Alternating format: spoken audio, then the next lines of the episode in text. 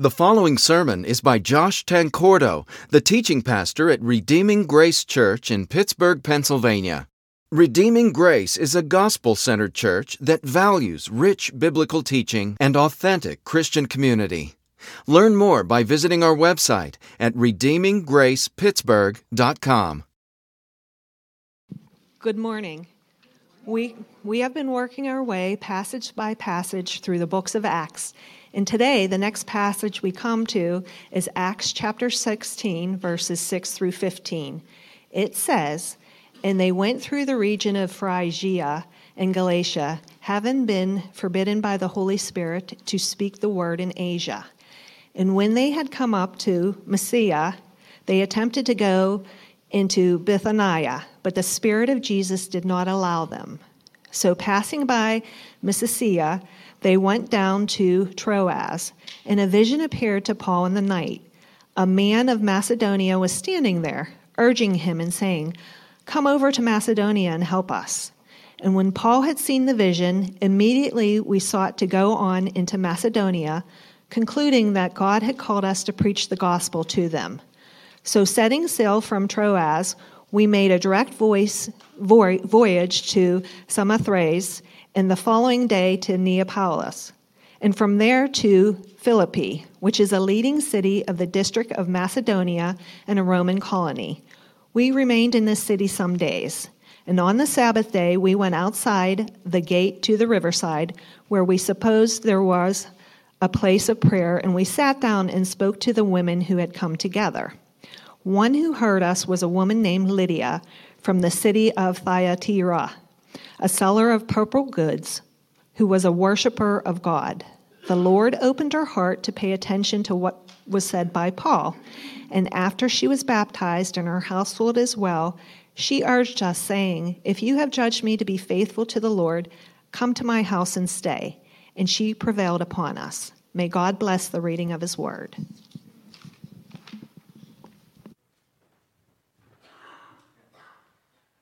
Lisa.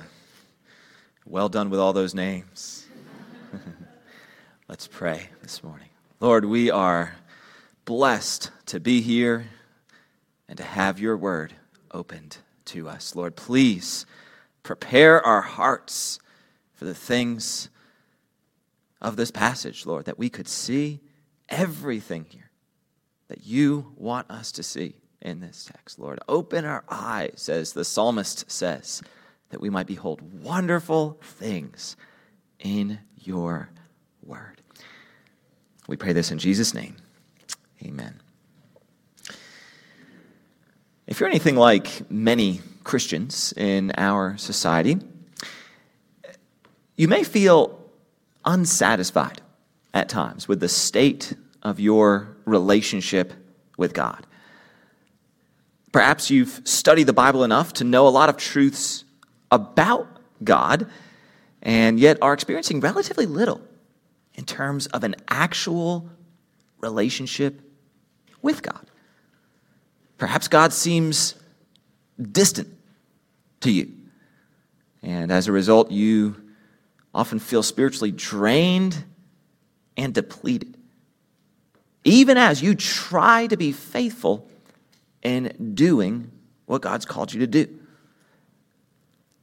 Your life is busy, yet strangely barren.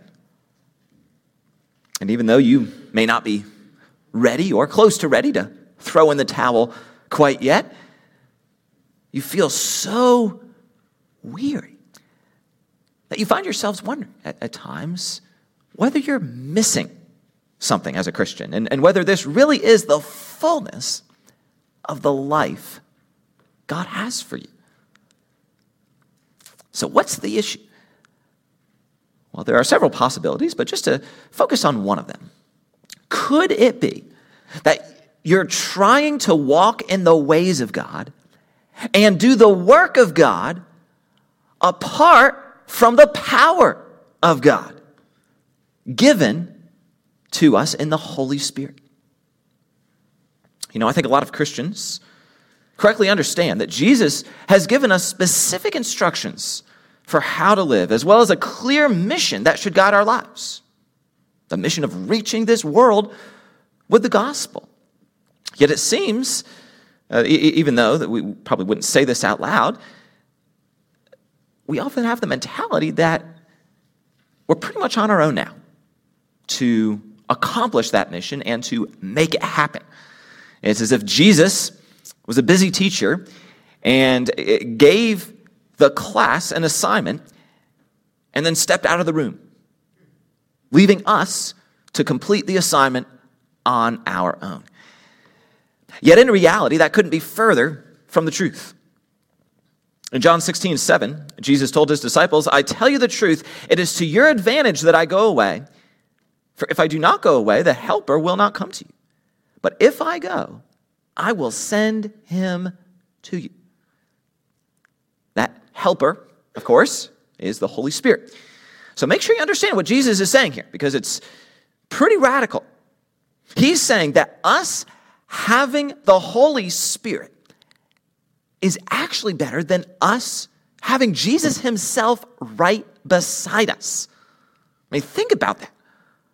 You know, how amazing would it be, or have been, to, to be alive during Jesus' earthly ministry, right? And even to be one of his disciples, maybe, and have the opportunity to interact with Jesus face to face on a regular basis. I mean, that would be incredible. Yet Jesus is saying here that having the Holy Spirit is even better than that. It's to your advantage that I go away, he says. Also, listen to what Jesus tells his disciples in Acts 1 after his resurrection and right before he ascends into heaven. Acts 1 4 through 5. And while staying with them, he, Jesus, ordered them not to depart from Jerusalem but to wait for the promise of the Father, which, he said, you heard from me. For John baptized with water, but you will be baptized with the Holy Spirit not many days from now.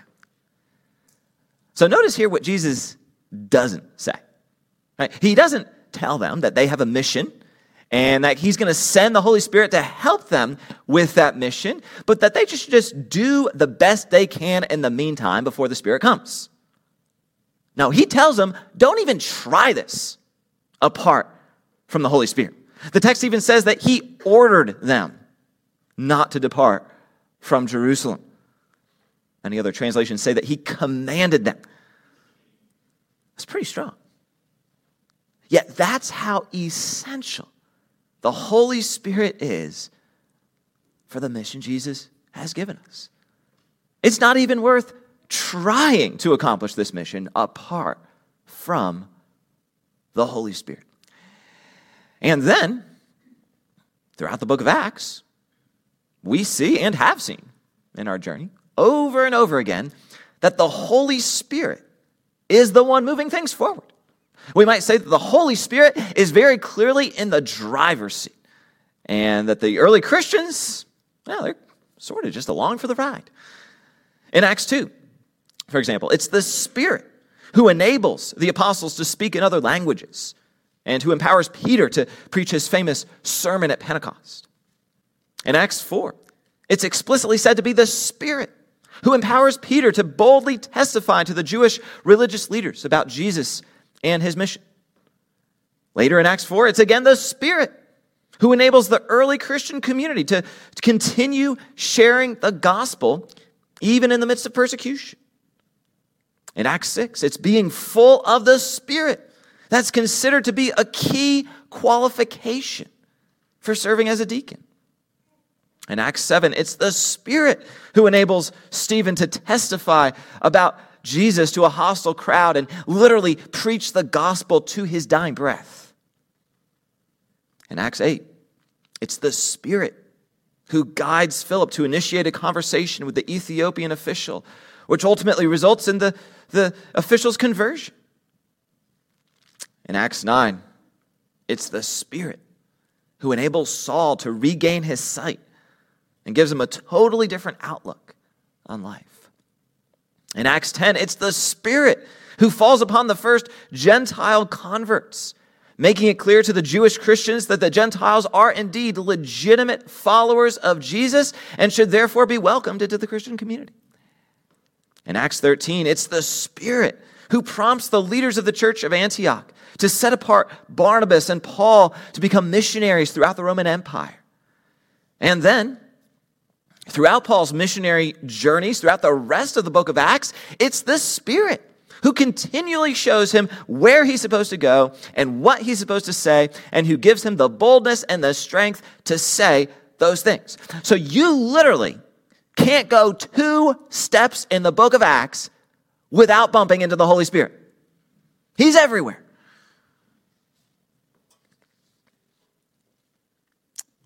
And as for the early Christians, as I said, they're just pretty much trying to keep up with what the Spirit is doing. Right? He's the one moving things forward every step of the way.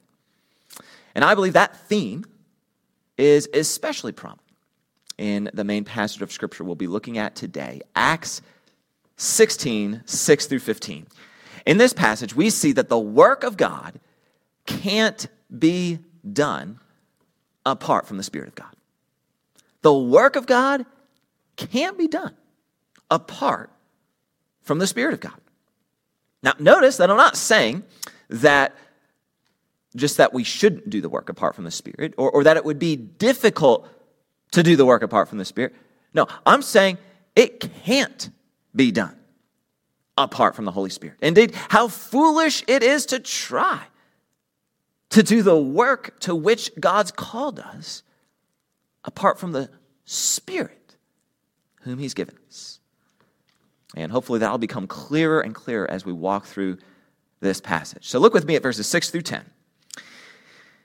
And they went through the region of Phrygia and Galatia, having been forbidden by the Holy Spirit to speak the word in Asia.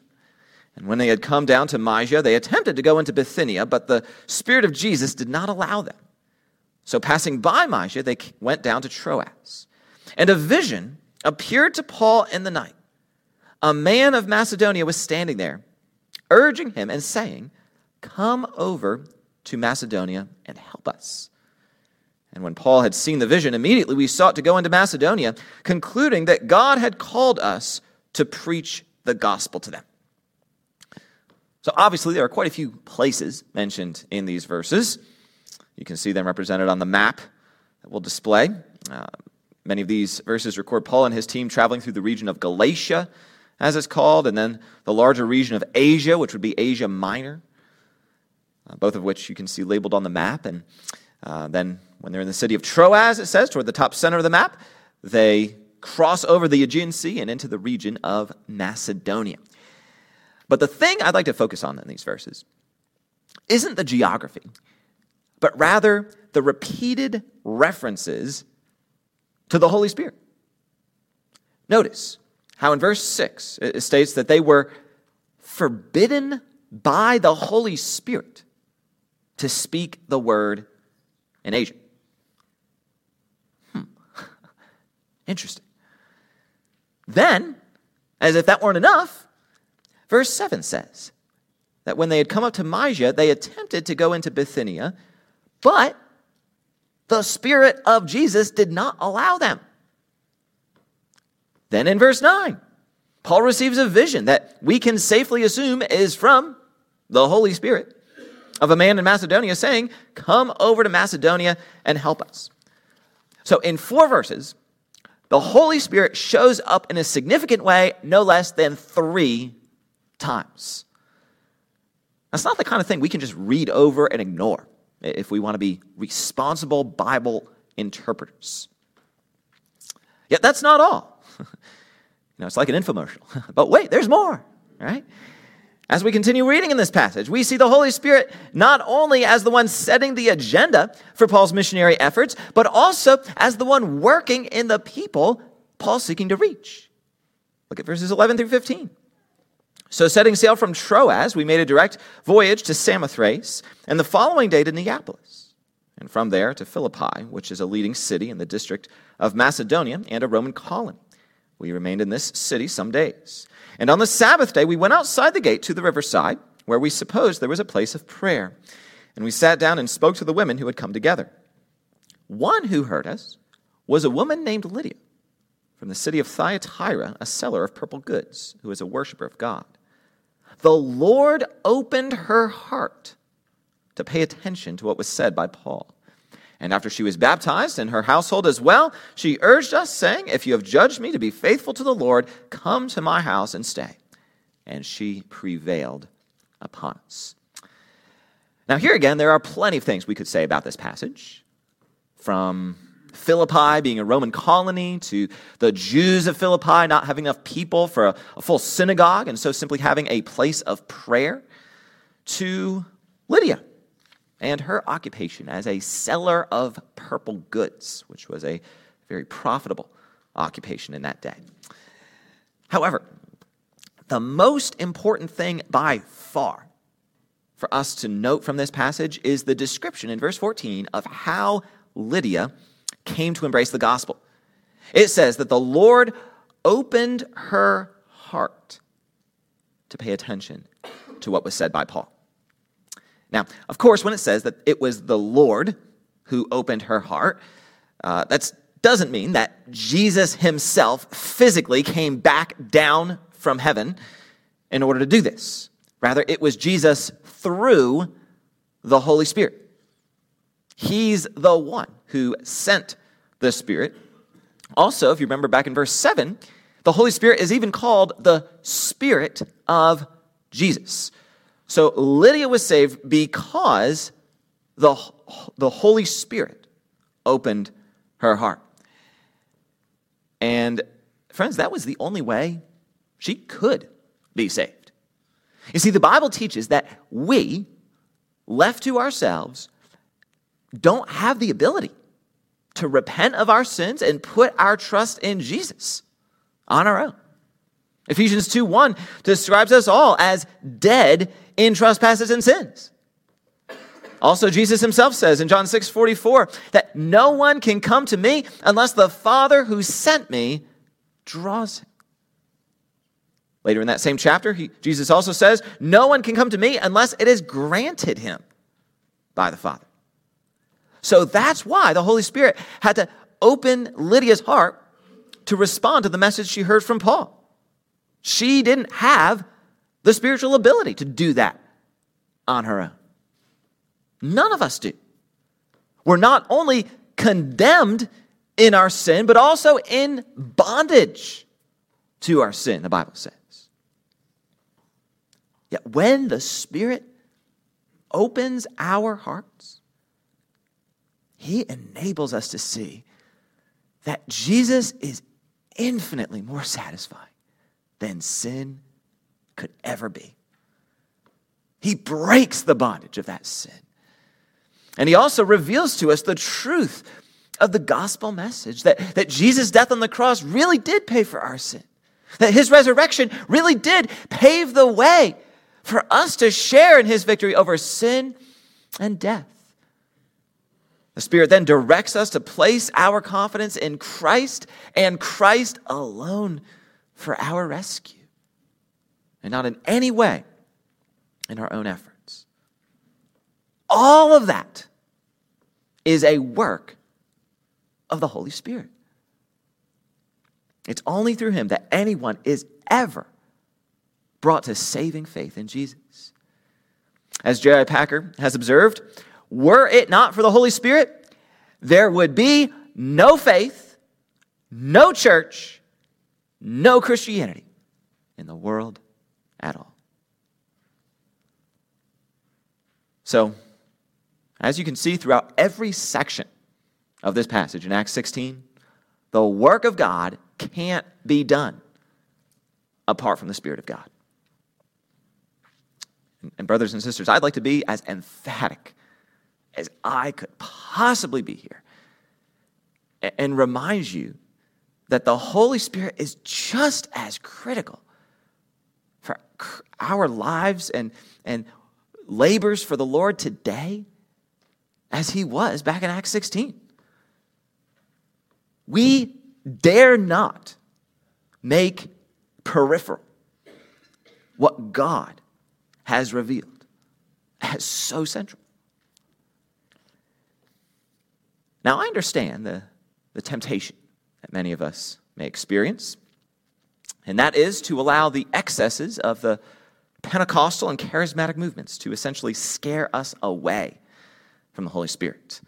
I mean, there may be some who are tempted to fear that if we start talking about the Holy Spirit too much today, who knows, we might be doing laps around this room and being slain in the Spirit tomorrow. And unfortunately, there are, it's really not hard to find churches that do practice uh, those kinds of things. And, and there are indeed many aspects of the modern Pentecostal and charismatic movements that I believe are extremely unhealthy and blatantly unbiblical. Um, it seems as though many professing Christians in these movements seem to have relatively little interest in what God has revealed in the Bible and are instead fascinated by the, the new and novel. You know, they want to get the, the latest information, the latest update, rather than the, the yesterday's news that we find in the Bible. Um, in addition, going along with that, they're often so focused on various phenomena that they believe to be from the Holy Spirit that their interest in such things seems at times to eclipse their interest in the gospel itself. You know, and instead of marveling at the glories of Jesus and the, the wonders of all that he has done for us, they're utterly preoccupied with showy spiritual phenomena that usually have very little discernible value in terms of healthy spiritual growth or impact. So I get all of that, right? I understand. However, it would be a tragic error to let all of those troublesome tendencies scare us away from what the Bible teaches about the Holy Spirit and, and from recognizing our need for the Spirit's power in our midst. I mean, we need to let the Bible guide our behavior, not allow ourselves to be driven by our own reactionary tendencies. Take a moment and just think about how amazing it is that the Spirit of the living God actually dwells within us as Christians. In the Old Testament, God simply dwelled in the, the midst of his people. We see this during Israel's desert wanderings, for example. Exodus 13 22 tells us that during these desert wanderings, God's presence was with them in the form of a pillar of cloud by day and a pillar of fire by night. So God's presence was manifested at night in the form of a pillar of fire above the Israelite camp. But what happened at Pentecost? Acts 2 3 states that divided tongues as of fire appeared to them and rested on each one of them. The fire of God's presence isn't just resting uh, above the Christian community as a whole, but over each one of the Christians individually. That's huge. God no longer simply dwells in the midst of his people, he now dwells within each one of them. Each one has direct access to God in the person of the Holy Spirit and is able to enjoy his presence up close and personal. It's incredible. Yet keep in mind that even though every believer has the Holy Spirit, we don't automatically experience the fullness of the Spirit's work and influence in our lives. That's why Paul instructs Christians in Ephesians 5:18 to be filled with the Spirit. That's a command. And I've come to believe is one of the most important commands in the entire New Testament. Now, what exactly does that mean? To, to be filled with the Spirit? Well, look at the context of the rest of the verse. Paul says, And do not get drunk with wine, for that is debauchery, but be filled with the Spirit. So being filled with the Spirit is contrasted to being drunk with wine. When someone's drunk with wine, the wine is controlling them. You know, if they say something foolish while they're drunk, you know, we might say, well, that's the alcohol talking. And in a similar way, though with obvious differences, that's sort of what it's like to be filled with the Holy Spirit. It simply means that the Holy Spirit is the controlling influence in our lives. And we're called to pursue that kind of relationship with the Spirit and experience that experience of the Spirit's power all the time. That means looking to the Holy Spirit for several things. I don't have time to give much explanation to each of these things, but if you're taking notes, feel free to write them down and you can look up the Bible verses afterward. There are six main ways in which the Holy Spirit ministers to us. Number one, he regenerates our hearts. Titus 3 5. Just like he opened Lydia's heart to respond to the gospel in our main passage, he opens our hearts to do the same. And he replaces our stone cold, sinful hearts with hearts that are spiritually alive and that love Jesus. Second, the Holy Spirit illuminates the Bible. 1 Corinthians 2 10 through 12. He helps us understand the truths taught in the Bible and also helps us see how those truths connect to our lives. We can't see what we need to see in the Bible without the Holy Spirit. Third, the Spirit shapes us to be more like Jesus. Galatians 5 22 and 23. He gives us victory over sins in our lives and produces within us what Paul very appropriately calls in that passage the fruit of the Spirit. Fourth, the Spirit stirs our hearts with godly affections, leading us to love God, desire God, and treasure God above all else. Romans 5 5. Fifth, he empowers us for ministry, equipping us with spiritual gifts to serve other Christians. 1 Corinthians 12 4 through 7. And also empowering us for our witness to those who aren't Christians yet giving us both the words to say, Luke 12 12, as well as the boldness to say them when the time's right. Acts 4:31. And finally, the Spirit guides us into God's will. Great passage for that is Acts 16, 6 through 9, our main passage. He does this in a variety of different ways, though always in accordance with biblical principles. You know, maybe he puts it in our heart to talk to this person or that person about Jesus, right? Or maybe he gives us a clear sense that this particular Christian needs to hear this particular truth from the Bible, or, or maybe be ministered to in this particular way. That's the Spirit's guidance. So, those are six major aspects of the Spirit's ministry in our lives. And uh, to be candid with you guys, I believe there is a significant need for more of the Holy Spirit's power and ministry and influence in our church. In fact, I've even had to repent because I don't think I've led us very well in this area. After numerous hours of prayerful consideration, I, uh, I think we're missing it. Not missing it totally, but missing it to a significant degree. I mean, just think about the book of Acts. Think about the prominence of the Holy Spirit that we've seen not only in our main passage today, but throughout the entire book.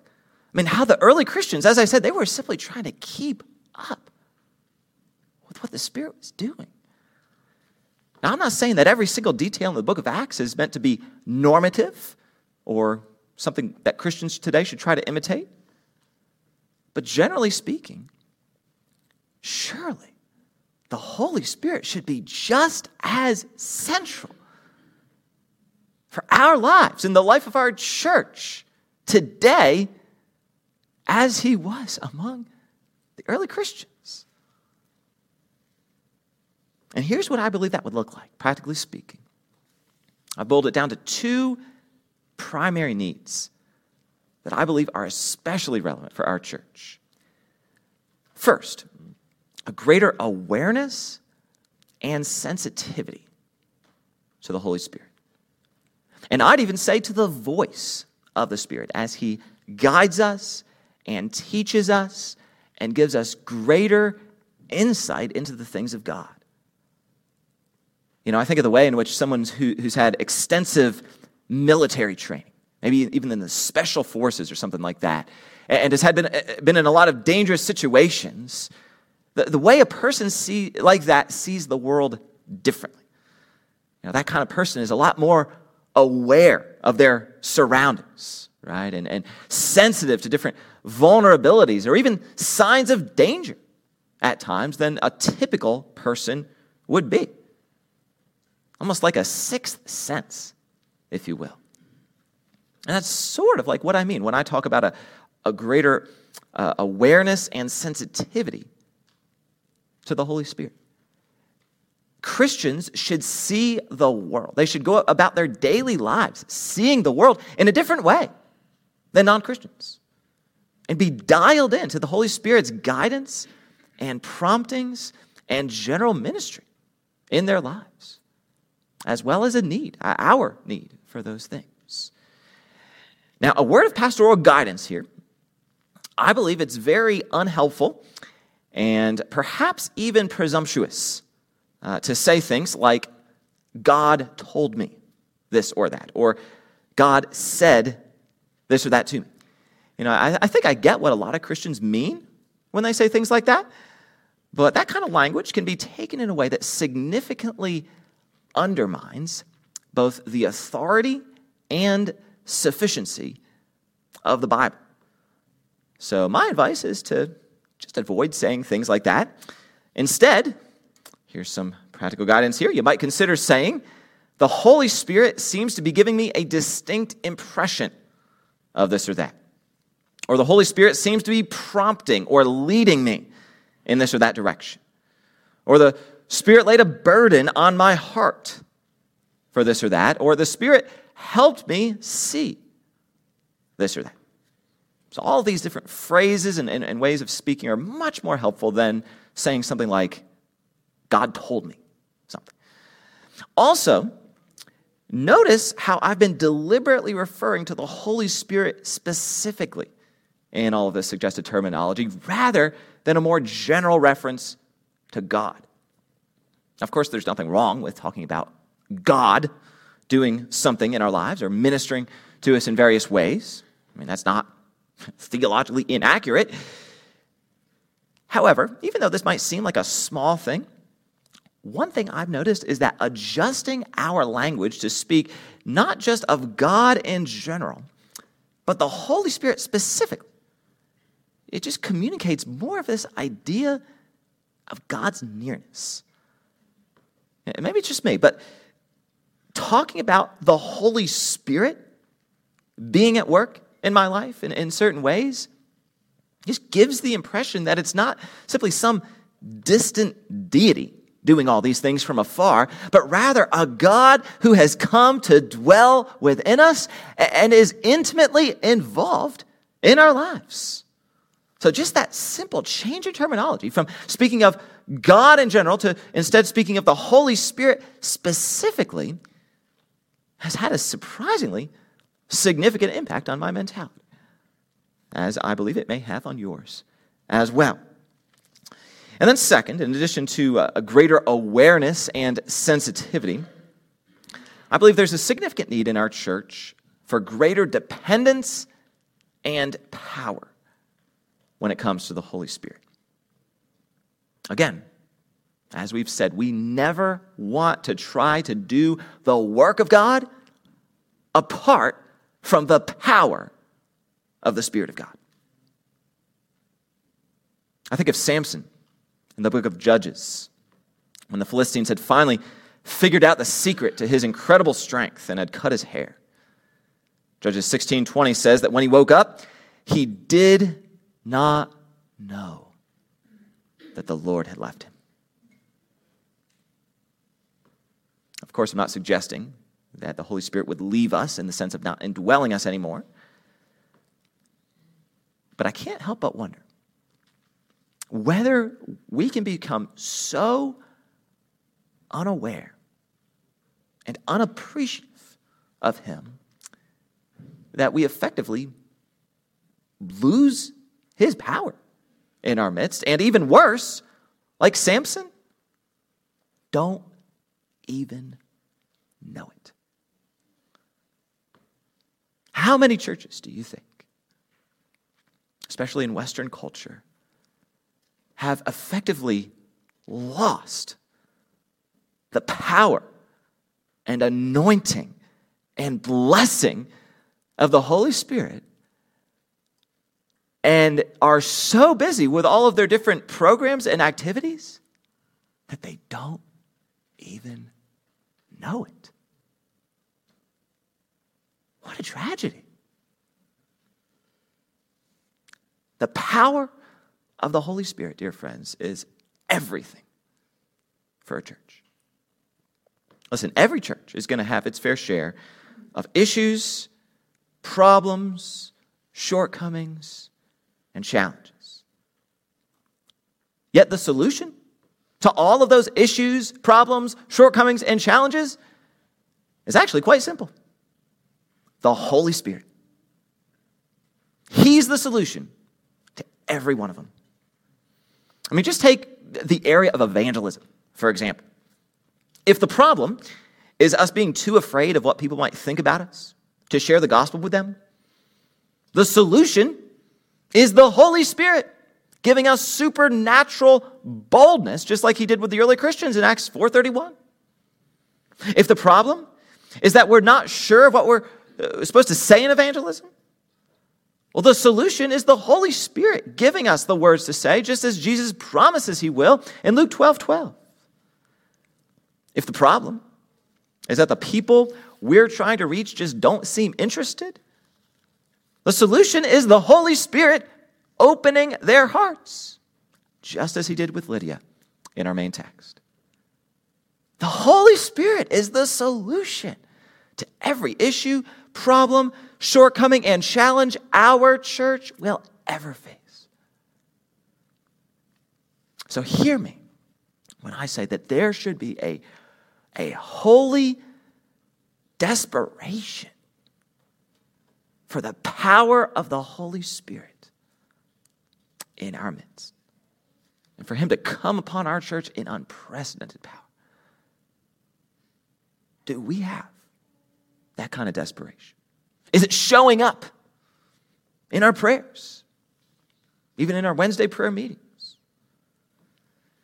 You know, guys, our church is in a position, by God's grace, where we're, we're starting to acquire more resources and more amenities, right? This building all the fancy new tech equipment, and many other things that are surely tremendous blessings from God. But if we don't have the Holy Spirit, we don't have anything. Think about the story in 1 Kings 18 of Elijah having a showdown with the prophets of Baal. Those prophets did everything imaginable to get their false God to consume their sacrifice. They called out to him from morning till noon. They danced around. They cut themselves. Yet nothing happened. Likewise, we could work ourselves to the point of exhaustion in this church, focusing on all these human methods and devices and resources and, and letting them truly consume our attention and essentially trying to do the work of God apart from the Spirit of God. But guess what? It won't have much, if any, genuine and lasting spiritual impact on people. If we want genuine and lasting fruit, then we need to turn our eyes to the God of Elijah and start looking to him and pleading with him to send down fire from heaven, as it were, in the person of the Holy Spirit. Do we have that kind of desperation for the Spirit's work in our midst? Are we consciously dependent on Him in that way? You know, maybe if we did, and maybe if we were, we would see more people coming to faith in our church. And I have no doubt that we would be less weary and more energized and joyful in our work for the Lord. In fact, ministry would become less about us working for God and more about letting God do His work through us.